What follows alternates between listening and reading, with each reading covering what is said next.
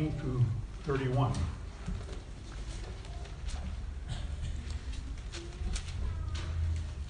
Luke 16, 19 to 31, the parable of the rich man and Lazarus. There was a rich man who was, let's see, I think we got it on. Try going this way. Okay, this is called The Elephant in the Room. How do you like that for a sermon title?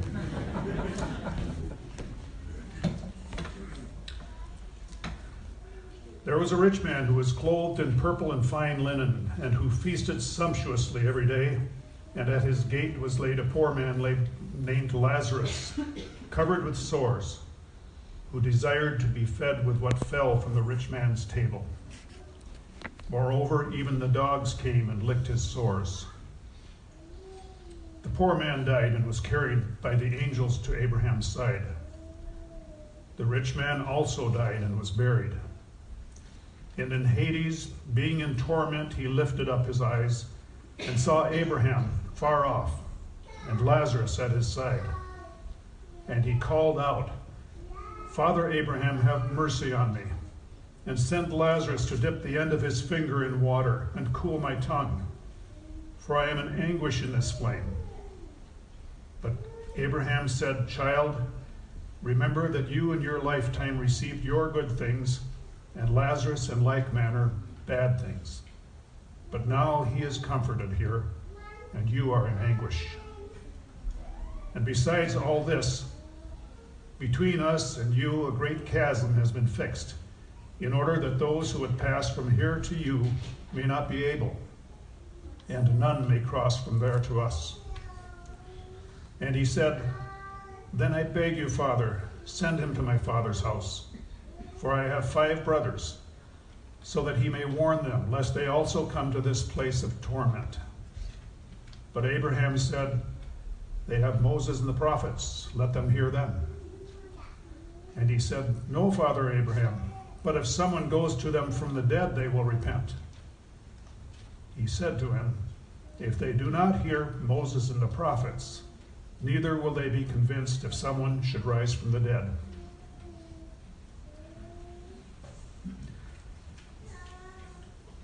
Let's pray. Father, may the words of my mouth and the meditations of our hearts be acceptable in your sight, O Lord, our strength and our Redeemer. Amen.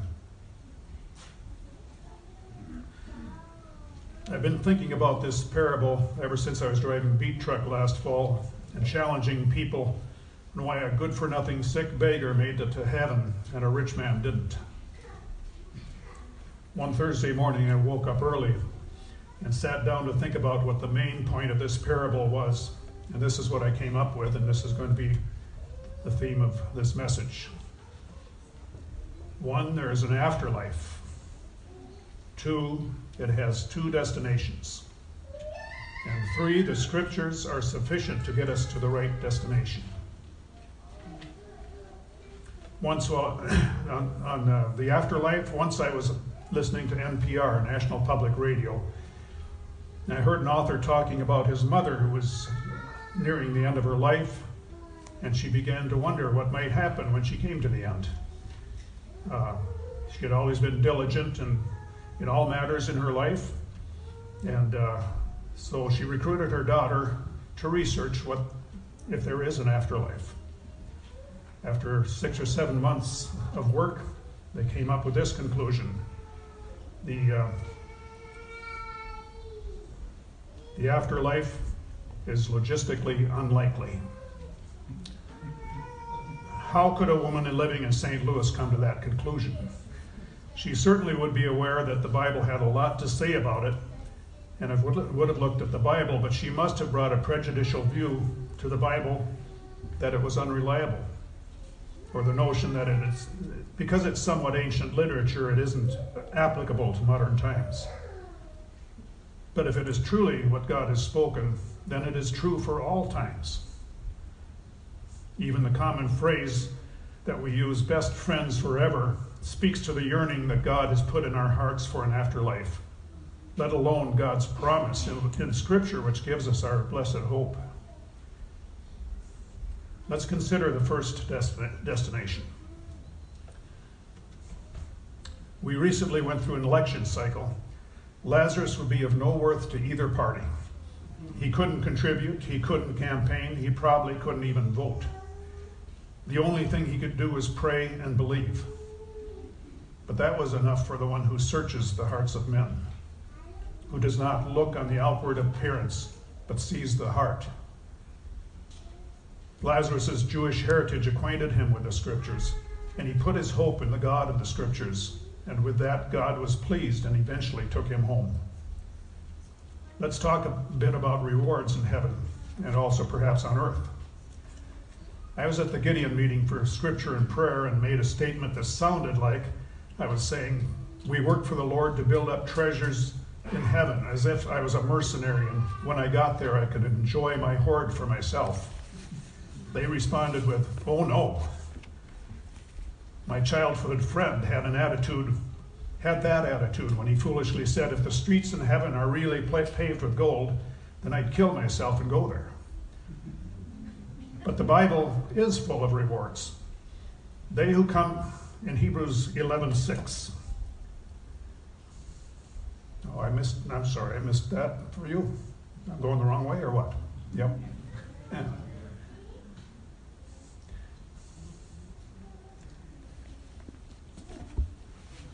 Hebrews 11, 6.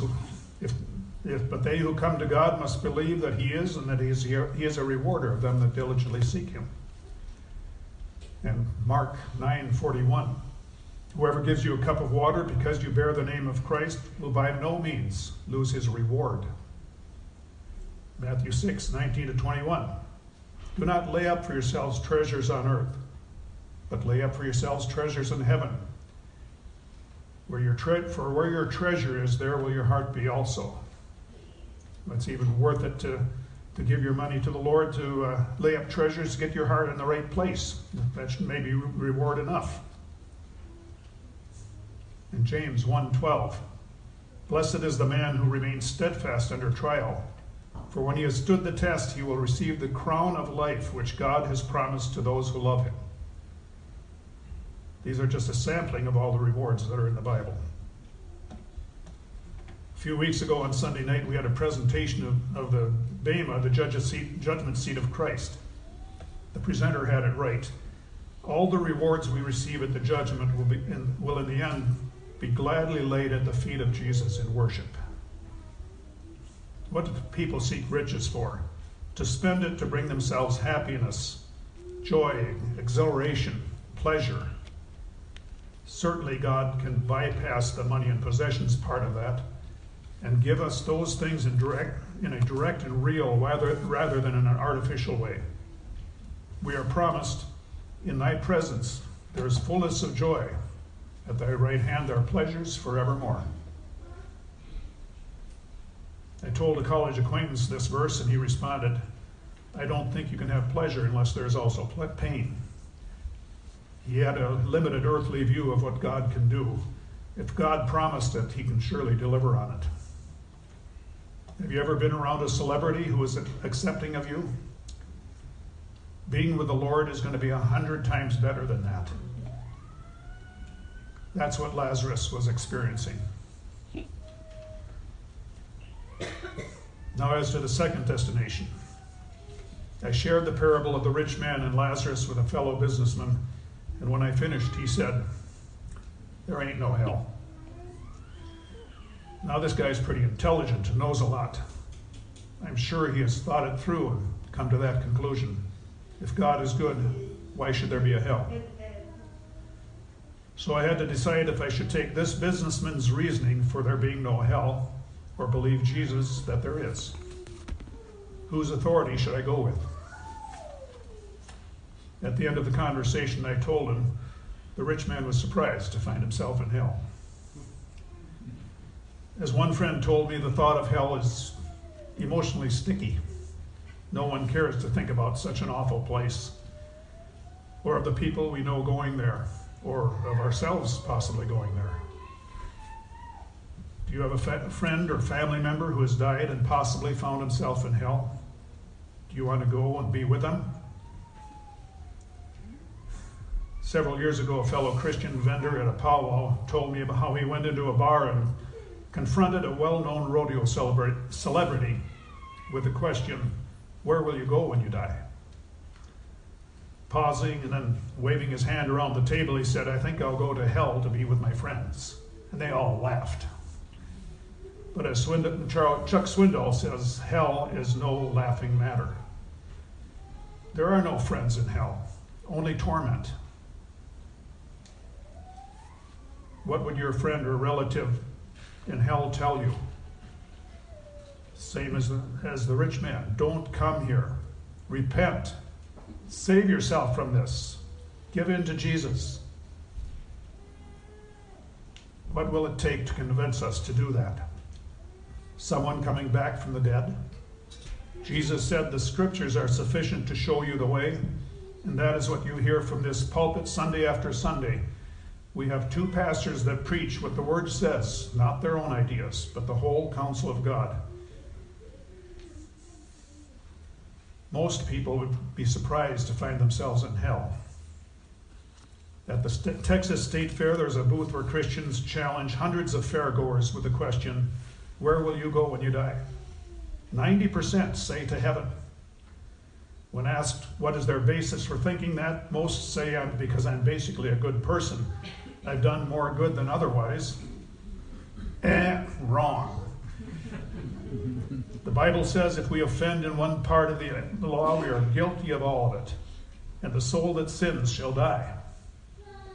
Proverbs 30 12 says there are those who are pure in their own eyes, but are not cleansed of their filth. You may have heard Garland's story about a man going to heaven, and at the gate, St. Peter tells him no one enters without a score of 100. What have you done to qualify? And the man thinks and responds, I've always tried to do what is right. I said my prayers every night before bed. I loved my family and supported them and helped my neighbor and did honest work at my job. Peter said, uh, We can give you four points for that. What else? well, I sang in the choir, served as deacon, gave whatever gave whenever the plate was passed, and taught Sunday school. Peter said, Good, we can give you three more points for that. What else? The man got frustrated and said, Well, if it weren't for the grace of God, nobody would make it to heaven. Bingo, you're in. That's the right answer.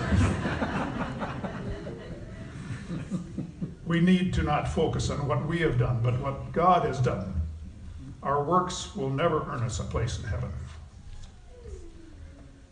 At the North Dakota Winter Show, my preaching assignment gave me an excuse to share this parable with a number of people. After sharing it with a Catholic friend, I paused to think of what to say next.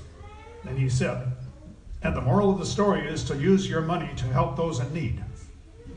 And as he walked away, I said, No, I don't think that's what the moral is.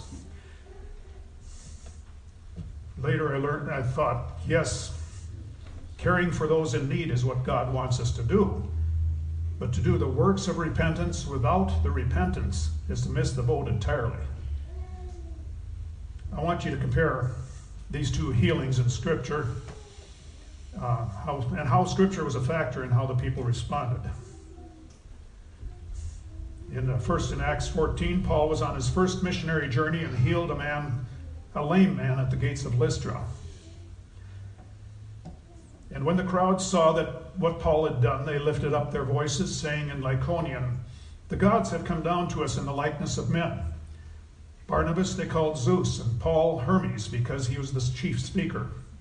And the priest of Zeus, whose temple was at the entrance of the city, brought oxen and garlands to the gates and wanted to offer sacrifice with the crowds. But when the apostles Paul and Barnabas and Paul heard of it, they tore their garments and rushed into the crowd, crying out, Men, why are you doing these things? We also are men of like nature with you, and bring you good news that you should turn from these vain things to a living God, who made the heavens and the earth and the sea and all that is in them. In Matthew 9, Jesus says but that you may know that the Son of Man has authority on earth to forgive sins. He then said to the paralytic, Rise, pick up your bed, and go home. And he rose and went home. When the crowd saw it, they were afraid, and they glorified God who had given such authority to men. Notice that the Jews who knew the scriptures gave the right response to the healing. They glorified God. The men of Lystra who didn't have the scriptures gave the wrong response and had to be rebuked by Paul and Barnabas for completely missing the boat. The scriptures are sufficient to get us to the right place. I have to give a plug here for you parents to get your kids to Sunday school. They need to know the scriptures and have, and have precious little time to get the scriptures into their hearts. Our teachers go to a lot of work to prepare and present materials that relate to their level of learning. Please honor these teachers' work by going to a little extra effort to get your kids to those classes. And come to Sunday school yourself, too. We, we all need scriptures in our hearts. And now back to the parable. the rich man had training in scripture. He knew what his brothers needed to do repent. He knew that that was what he had needed to do, but he had kept pushing it out of his mind until he was surprised to find himself in the place of torment. There was an elephant in the room for him, just as there is for us. And it is the claim that our Creator has on our lives and our need to respond to Him. That's my big idea for this message. The elephant in the room is the claim that our Creator has on our lives and our need to respond. The Bible says that all things were created through Him and for Him. God has ownership of everything. We sang it in the song in the first we read it in the song in the first Chronicles passage we saw. All that God owns all we are and possess. Psalm 24 1 says, The earth is the Lord's and the fullness thereof, the world and those who dwell therein. Ezekiel 18 4 says, Behold, all souls are mine. The soul of the Father as well as the soul of the Son is mine. The elephant is always in the room, but most people have become skilled in ignoring it. They become very adept at squeezing around it and pretending it isn't there. You ever watched Macy's uh, Thanksgiving Day parade? How the, uh, the commentators there talk about thanking one another and uh, they ignore the presidential proclamation to give thanks for all the bounty he has given us. They avoid talking about God and they talk about let's thank each other. They change the focus from God to man. Romans 1:25 says they exchanged the truth about God for a lie and worshiped and served the creature rather than the creator who is blessed forever. They deny his power, his involvement, even his existence we are probably the richest generation ever, one of the richest. And uh, we have more wealth than most any other, but anybody else in the world. We Americans have it, and most anybody else in history. We have uh, indoor plumbing, and we have cars, and we have air conditioning, and all kinds of uh, things that people did not have before us or elsewhere. So we can probably identify with the rich man's state more than we can in Lazarus' state. How can we, how can a rich man uh, reach the right destination? Why is it so hard for a rich man to enter the kingdom of heaven and to respond to the Creator appropriately? Aren't riches a sign of God's blessing? The proverb says, Honor the Lord with thy substance, where the first fruits of all thine increase so shall thy barns be filled with plenty, and thy presses shall burst out with new wine. But as we learn from the parable of the sower, there's a deceitfulness of riches that chokes God's word out, of our lives. The rich man took comfort in his riches. He knew repentance was necessary. But the deceitfulness of riches got his attention, and he built a bigger room for his life, so the elephant wouldn't be so noticeable. Another rich man, the rich farmer, built bigger barns to store his bumper crop. Then he sat back, to eat, drink, and be merry, and enjoy his accumulated wealth. But that night he died, and uh, he lost everything, having made no preparation for the afterlife. Luke 12 21 summarizes So is he who lays up treasure for himself and is not rich toward God. Luke 14 24 says, For whoever would save his life would lo- lose it, but whoever loses his life for my sake will save it. The rich men in both these cases were seeking to save their lives with riches, just as we might be seeking to save ours by accumulating wealth, insurance policies, retirement accounts, annuities, service contracts, etc. The rich farmer focused on himself and not on responding to his creator. Another rich man, the rich young ruler, was required to sell everything, give it all to the poor, and follow Jesus, and he went away sad. He wasn't willing to stop serving wealth to serve God. Now, here's a good example of a, of a rich man in the scriptures Zacchaeus. He was a short tax collector who everybody despised. He climbed a tree to see Jesus passing by and was overjoyed to learn that God would accept him, though no one else would. He repented and, to show his sincerity, gave half his goods to the poor and made restitution for any defrauding he might have done. The poor widow who threw two coins into the temple treasury also showed a heart devoted to God by putting in all her living, compared to those who gave larger sums out of their abundance. The Lord sees the heart. Randy Alcorn, in his this 500 page book on money, possessions, and eternity, uh,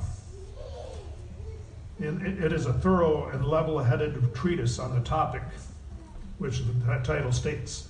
And I've worked my way through it couple pages at a time while spending time in the reading room at home. You have one of those in your room, in your home too, don't you? Alcorn recommends that we put our trust in God and not in money by fully, not fully funding our retirement account, but putting that money to work for the Lord and leaving room to trust God and not just money during our, our retirement. 1 Timothy 6 says, As for the rich in this world, charge them not to be haughty, but to set their hopes on, on God, not on uncertain riches. God who gives us everything to enjoy. As we have seen, we are managers of God's money. It isn't really ours. Alcorn says that some people have a money manager for their financial affairs. We are God's money managers. What would you think if you found out that your money manager left all your money to his children? Alcorn speaks against leaving much wealth to children, for it often ruins them. He wrote a smaller book, a Christian classic called The Treasure Principle. It was required reading it here at Cornerstone under our first pastor, and each family received a copy. I've ordered two copies to put in the library so you can read it too. I've read it twice, and the second time was just as fresh as the first time. In Luke 16, a few verses up from the parable of the rich man and Lazarus, Jesus taught no servant, no servant can serve two masters. For either he will hate the one and love the other, or he will be devoted to the one and despise the other. You cannot serve God and money. The Pharisees, who were lovers of money, heard all these things and they ridiculed him. They figured, look at us, we're doing both. We're serving God and money. Now, whose authority are you going to accept?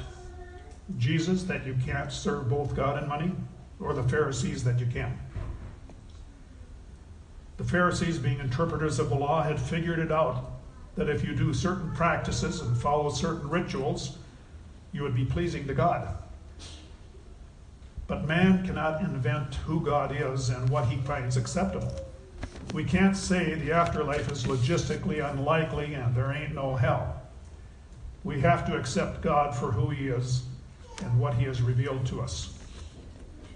Jeremiah says, An appalling, horrible thing has happened in the land. The prophets prophesy falsely, and the priests rule at their direction.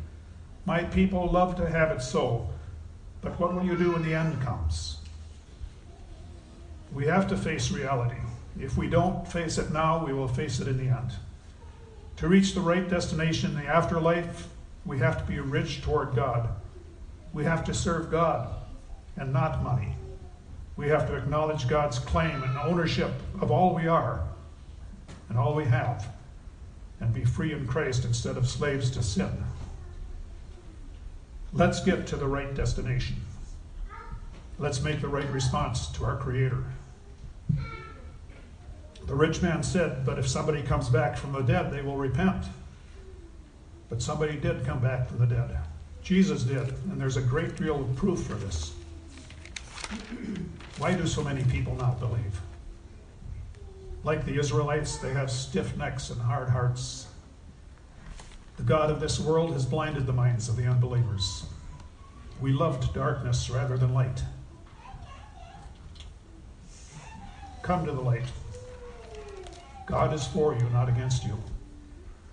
He sent his son to die in your place for your sins, so you don't have to go to the place of torment, but instead, in the coming ages, show, be shown the immeasurable, immeasurable riches of his kind, of his grace and kindness toward us in Christ Jesus. What Jesus has done is a free gift. It won't cost you anything, and you can't earn it. Yet, it will cost you everything. Come to him. And please tell one of the leaders in Cornerstone about your desire to have Jesus in your life. We want to pray with you and for you. Let's pray. Lord, thank you for your precious and very great promises by which we can escape the corruption that is in the world because of